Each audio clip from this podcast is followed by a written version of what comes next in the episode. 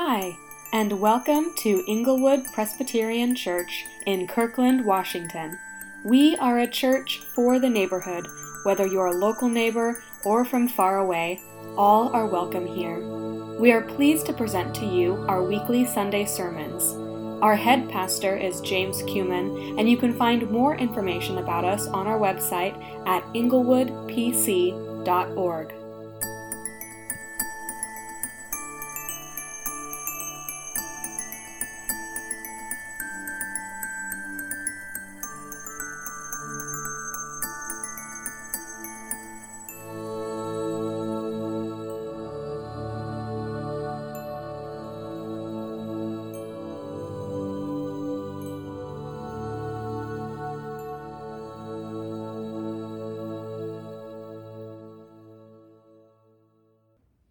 As you may have seen in emails or uh, even in the intro to this, we're starting a time where we're going to spend some time with the book of Exodus, God's people who are bring, being brought out of slavery and into the promised land, but for a long time in the middle, they're in the wilderness. And, well, because we're in sort of the middle of a wilderness of our own, we're going to jump right into the middle of their story, Exodus 17. The people of Israel have been liberated from Egypt. They've celebrated the first Passover. They've come through the Red Sea. And they're almost, but not quite, to Mount Sinai where they received the Ten Commandments. And if you, this is unfamiliar to you, uh, go really watch pretty much any Exodus themed movie, Prince of Egypt or the Charlton Heston thing, and don't take it all uh, as being what the Bible says, but just the basic story, any of them will give you the basic story, but we're jumping in right into the middle, Exodus 17. Now, all the congregation of the people in Israel moved on from the wilderness of Sin by stages, according to the commandments of the Lord, and then they camped at Rephidim. But there was no water there for the people to drink. So the people quarreled with Moses, and they said to him, Give us water to drink. And Moses said to them, Why are you quarreling with me? And why are you testing the Lord? But the people thirsted there for water, and the people grumbled against Moses, and they said, Why did you bring us up out of Egypt to kill us and our children and our livestock with thirst? So Moses cried out to the Lord, What shall I do with this people? They're almost ready to stone me. And the Lord said to Moses, Pass on before the people, taking with you some of the elders of Israel, and take in your hand the staff, the same one that you used to strike the Nile, and go. And behold, I will stand before you on the rock at Horeb. And you will strike the rock, and water will come out of it, and the people will drink. And so Moses did exactly that in the sight of the elders of Israel. And he called the place Massah and Meribah because of the quarreling of the people of Israel, and because they tested the Lord by saying, Is the Lord really with us or not? This is the word of the Lord. Please join me in prayer.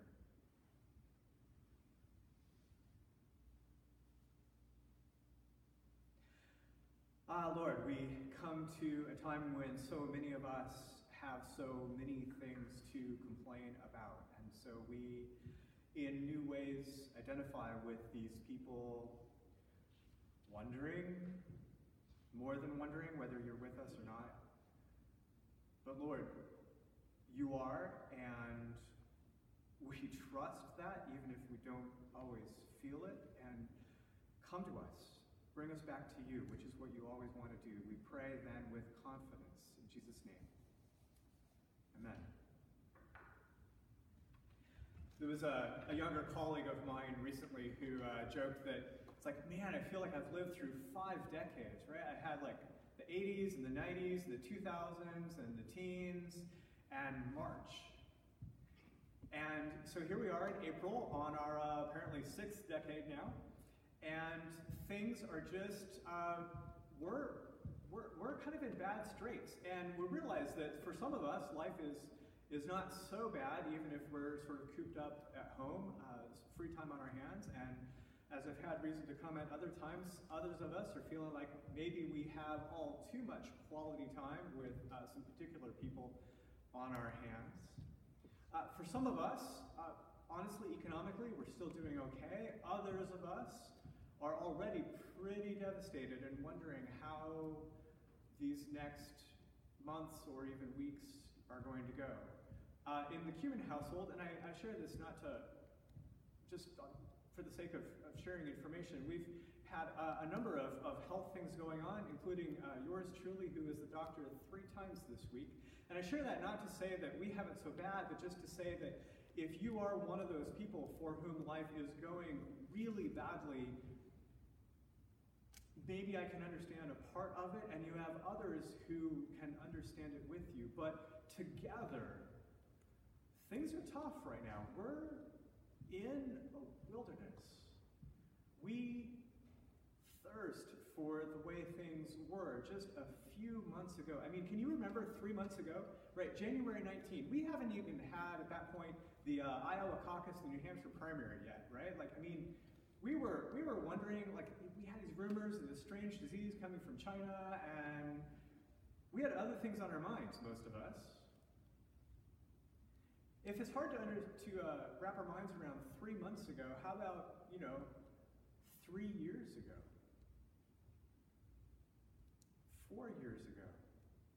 And remembering the bits and pieces we can, life seems pretty good back then, but might I remind us that even, you know, a couple years ago when things seemed oh so stable, even two years ago we felt like our country was polarized and we had a hard time talking with each other. Even two years ago, something like one out of six people in the United States was in some form of counseling, at least in the, the recent past. Fully one out of five college students was in some form of active counseling. Huge numbers of people on antidepressants. Folks, even a couple years ago or four years ago, there were all kinds of ways that life wasn't that good, which should tell us that in some ways, life is always the wilderness. This world is always, in some ways, the wilderness. In some ways, we're always in between. In some ways, life is always, always unsatisfying. It's just that right now, we're confronted with it because a lot of the things we normally would turn to to sort of get past have been taken away from us, right? So for, for some of us, that's sports. There are only so many reruns of games you can watch. It's just, as much as, as the glory moments are, are really good, it's, there's only so many of them you can watch before you, you want there to be a, a new game with your, your favorite team. A lot of the kinds of entertainment that we would go to, we, we can't go to. Dinners out are not really an option at this point. Even so, going over for a night with friends or having folks over isn't something that we can do. All kinds of things that we've turned to in the past to slide through and paper over and get us past feeling like this world is a wilderness just aren't available to us anymore. But, friends, I think if we get anything from this, it's that God sees our thirst. God knows the things that will most deeply satisfy us, and He's with us to give us that. He's with us to satisfy us deeply and wants us to turn to Him for those things. These people of Israel, they had it really bad in Egypt. They were enslaved as a people. Their baby boys were being thrown into the Nile River to be killed. They were forced to make bricks without straw because there were so many of them. The Egyptians were afraid of them. They had it really bad in Egypt. And God showed up and with a mighty hand freed them, and we'll, we'll go back to some of those stories. God freed them miraculously time and time again showed them his supernatural power and brought them out to the other side of the sea as the waters closed in over their oppressors. And now they're on the other side and they're following God. You notice in the reading it said they followed the command of the Lord stage by stage as they followed this pillar of cloud and fire that led them step by step by step onward into their journey, ultimately to a land that God promised to give them. But they're in this place having followed the command of God, and there's no water. And in their thirst, which can have a number of dramatic effects, by the way, in their thirst, they don't cry out to God directly. They don't go to the pillar of cloud and fire and pray directly, or in their own tents pray directly. They go to Moses. They begin to quarrel with Moses. And this word quarreling is actually a a judicial word. It's a, a law lawyer word. It's a, a word about bringing a charge. They basically charged Moses and charged God with being out to kill them. Why do you bring us out into this wilderness to kill us? There's nothing for us here. Can we relate? There's nothing for us here. Why did you bring us here? Which would be a very natural thing for any one of us to be feeling now, yeah? Why did you bring us here? But they don't bring this charge directly to God, and it's certainly not a char- charge, a, a plea of humility. It's a charge as if they're in the prosecutor's seat and God and Moses are the defendants. But rather than lashing out at the people, see what God does. The people bringing this charge against him, he doesn't actually lash out. He responds to Moses' request, Moses' questions, and says to Moses, Go bring this rod, this rod, specifically the one that you use to, to strike the Nile, and by the way, strike the Red Sea hold over the Red Sea. This rod that has been a symbol of, well, God's power. And take this rod, this emblem of authority that everyone's going to recognize, take this rod with some of the elders. So we're assembling a court now. The elders are going to be the witnesses to what God's about to do. And take this rod and go with the elders and go on before the people, go in front of the people so that everyone gets to see what is happening here. And then I, says God, I'm going to stand for you on the rock at Horeb. Now, this word stand before, it's, it's actually a, a word that gets used again in a courtroom or with a enslaved person who's standing before a master ready to receive a charge or indeed a punishment. This is God who's going to stand before Moses when by all rights the people should be standing before God. But no, God will stand before Moses. God will stand before the people and the assembled court. God will stand on this rock. And then Moses is to take this symbol of authority, this rod that God has, in his grace, purposed to channel his power through and Moses is going to take this rod, and he's commanded by God to take this rod and, and strike the rock. And in striking the rock, water, life giving water flows. Enough for the thousands and thousands and thousands of people to drink, and their animals, by the way, to drink satisfied. The blow should have been struck by all rights against the people, yes? To come out and have seen the Red Sea parted, to have seen all the plagues, to have seen, they've been getting manna by now, by the way. Every day they're eating food that's literally bread from heaven. And having received all this, they lay a charge against God. Yes, they're confused. Yes, they have questions. God's never afraid of questions. Go read the Gospel of Mark. Jesus invites our questions always. And in his grace, he even graciously responds to our accusations when we accuse him. See, for the rest of Israel's history, again and again, they would refer to God as our rock. And it points back to this and a couple of other occasions where out of rocks, non life giving rocks, out of rocks, God in His grace gives life. God is our rock who satisfies us in our thirst. Again and again in Israel's worship in the Psalms, the people are invited to remember back to this event when they accused God, and God answered them graciously. And then in the New Testament, we're invited to remember this that anytime, any day, we're invited to turn our hearts back to God. The author of Hebrews says, Today, quoting one of the Psalms, today, if you'll hear God's voice, don't be like these people here that accused God. Turn back to God and receive rest.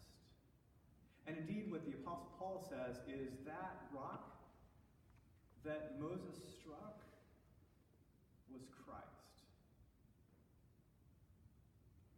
See, in the moment when we thought we were in the wilderness alone, we thought we were just there to die of thirst alone, God entered into our wilderness with us. That, that's the story of Jesus. That's the gospel. God entering into our wilderness with us and receiving the blow that we should have received. Being struck when it should have been us. And instead of raining wrath on us, giving us life giving water. And friends, that's the invitation to us, stuck at home, bored out of our minds, or stuck at home and all too close with too many other people stuck at home and not knowing what the future holds, stuck at home and saying, God, why did you lead us here in this seemingly God forsaken condition? That's the invitation is to come before God with our questions, but come to God with our thirst and ask for him to satisfy us. Friends, I think this is a key time for us as a church as Inglewood Church and indeed the capital C Church, because this is happening globally, all of us are in very similar situations. All of us are being invited to consider that this Egypt we've been pulled out of wasn't that great. It wasn't. The fish may have been free, but we were slaves. And here we are in the wilderness, and it doesn't look that great, but God is with us. And what he's after is to bring his people back to himself. This whole wilderness process is God's, to use uh, a quote from Spurgeon, is God's Oxford and Cambridge for his people, uh, his Ivy League education for his people. The wilderness is God's time where, after freeing them from the outside exterior oppression, he begins to free us from what binds us in our hearts so that we find our satisfaction in him. Friends, use this time.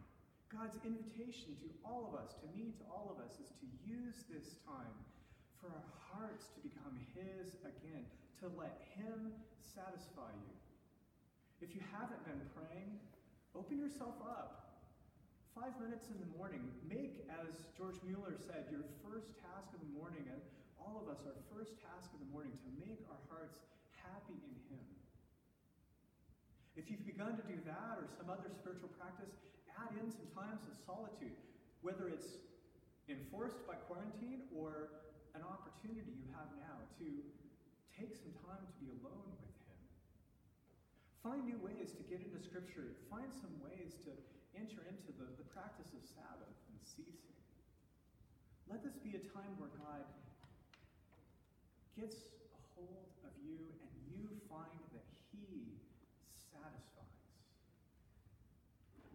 truly than anything we had back in Egypt.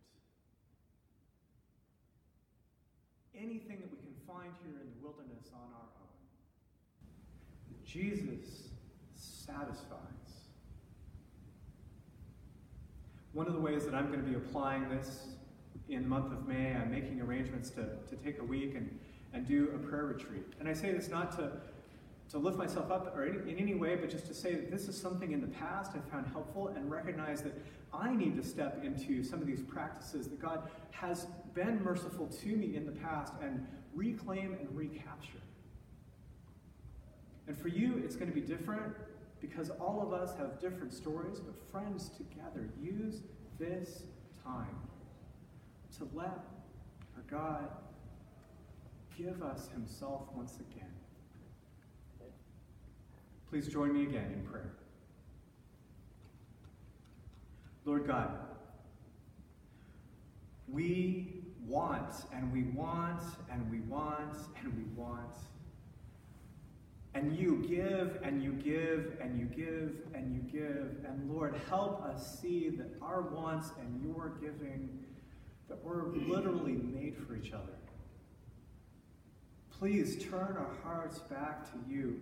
Forgive us for the ways that we've tried to find satisfaction in other things. And please bring us to the point where we drink again from you.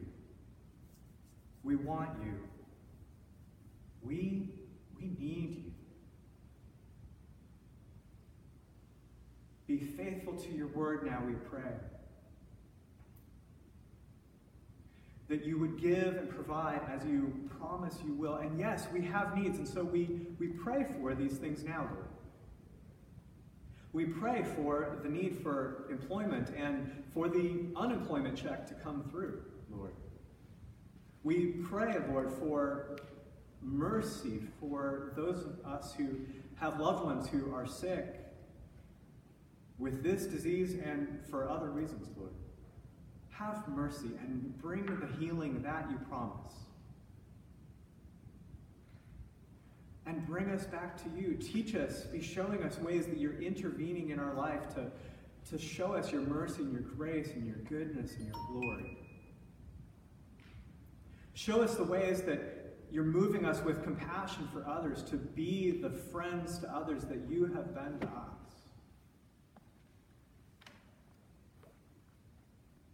And Lord, in your mercy, give us hope in you that however dark and however dry this time may feel, you are out even now for our good. And day by day, you invite us into life with you and conversation with you, learning always from these words that you taught us, saying, Our Father, who art in heaven, hallowed be thy name. Thy kingdom come, thy will be done, on earth as it is in heaven. Give us this day our daily bread, and forgive us our debts, as we forgive our debtors. And lead us not into temptation, but deliver us from evil. For thine is the kingdom, and the power, and the glory forever. Amen.